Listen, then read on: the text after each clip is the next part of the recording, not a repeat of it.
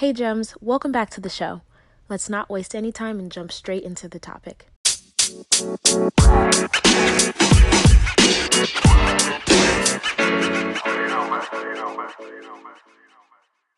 What is victim mentality and how do you get out of it?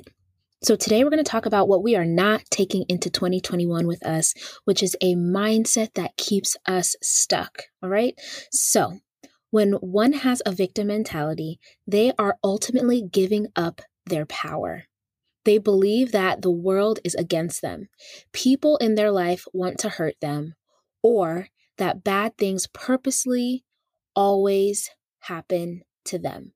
They blame others for the bad circumstances that they find themselves in instead of taking responsibility for the choices they made that got them into the situation in the first place. They have the woe is me attitude. These people never want to accept the good that comes their way, and they never want to improve themselves in order to produce better outcomes for themselves. Guess who I'm talking about? Me. And I might be talking about a part of you. I have had a victim mentality in the past, and at times it tries to come back with a vengeance. But as we go into twenty twenty-one, we have to be really clear on what we want to take into the new year with us. So if any of this resonates with you or speaks to you, please understand this is not to mitigate or minimize the seriousness of the things that you've experienced, but to amplify your ability to overcome life's challenges, to take ownership of the areas in your life that you can control and have influence over so that your present and future can start looking more and more exactly the way that you like. Does what was described sound like you or someone you know? Maybe you weren't aware that you had this mentality until now, and that's okay. However, now is the time for a life level up. Take responsibility for your actions and mindsets. This will empower you and give you a feeling of having control over your life. Don't blame others or life for your problems. Only you have the life you have to live your life. So you need to make sure it's a good life to live. No one else can do that for you. So there's a book called um, I Think I Smell Garlic, A Recipe for Life, which is a great read. It's not too long. And I remember the first time reading it because there's some questions and some prompts in the book, and I was just not ready yet. I was not ready to do that work. I didn't, I had no clue where to start with it. answers.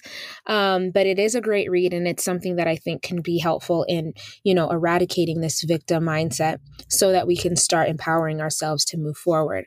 Wanted to make sure that I made that recommendation.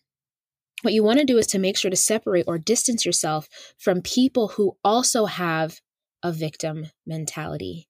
Hanging out with people who have this mindset will put you in the headspace that you're trying to get out of.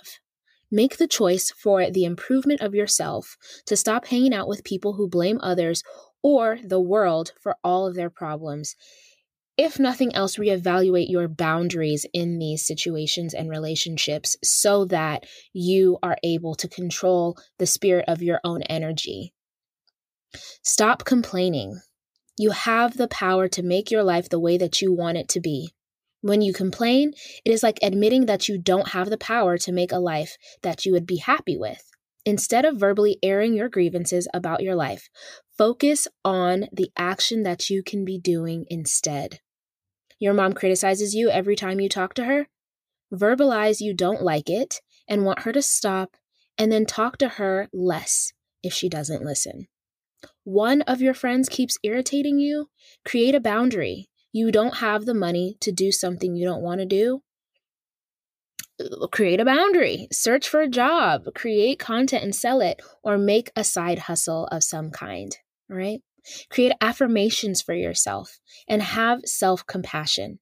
When you feel bad about yourself, sometimes it's easy to make yourself feel hopeless or like a victim. When you create an affirmation for yourself, you make it phrased in a positive light.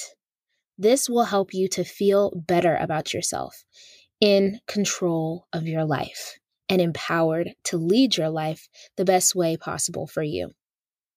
Having self-compassion can do wonders for your confidence and your ability to take responsibility for the choices that you make.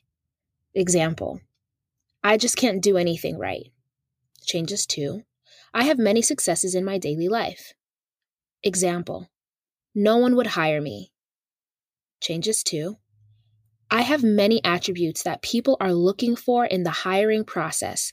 Lots of people want to hire me. Example, people just treat me like shit. Changes to, people love me and want to show that. I can create boundaries so they know the way I would like to be treated. Last, be appreciative of all of the good things in your life. Have an attitude of gratitude. It's that for a reason. It's that saying. It's we talk about it. We hear about it so much for a reason. It's easy to get swept away in the mindset of constant complaining, lack, limitation, and doubt. There are many negatives that can be drawn from what is going on in the world and in someone in someone's personal life. However, very rarely do we appreciate what we have and all the good moments that we have experienced. Being grateful and appreciating these things, relationships, and moments can change the way we think about life. An exercise you can do for this is writing down all that you're grateful for. This can make you feel happier and have a more positive outlook on life.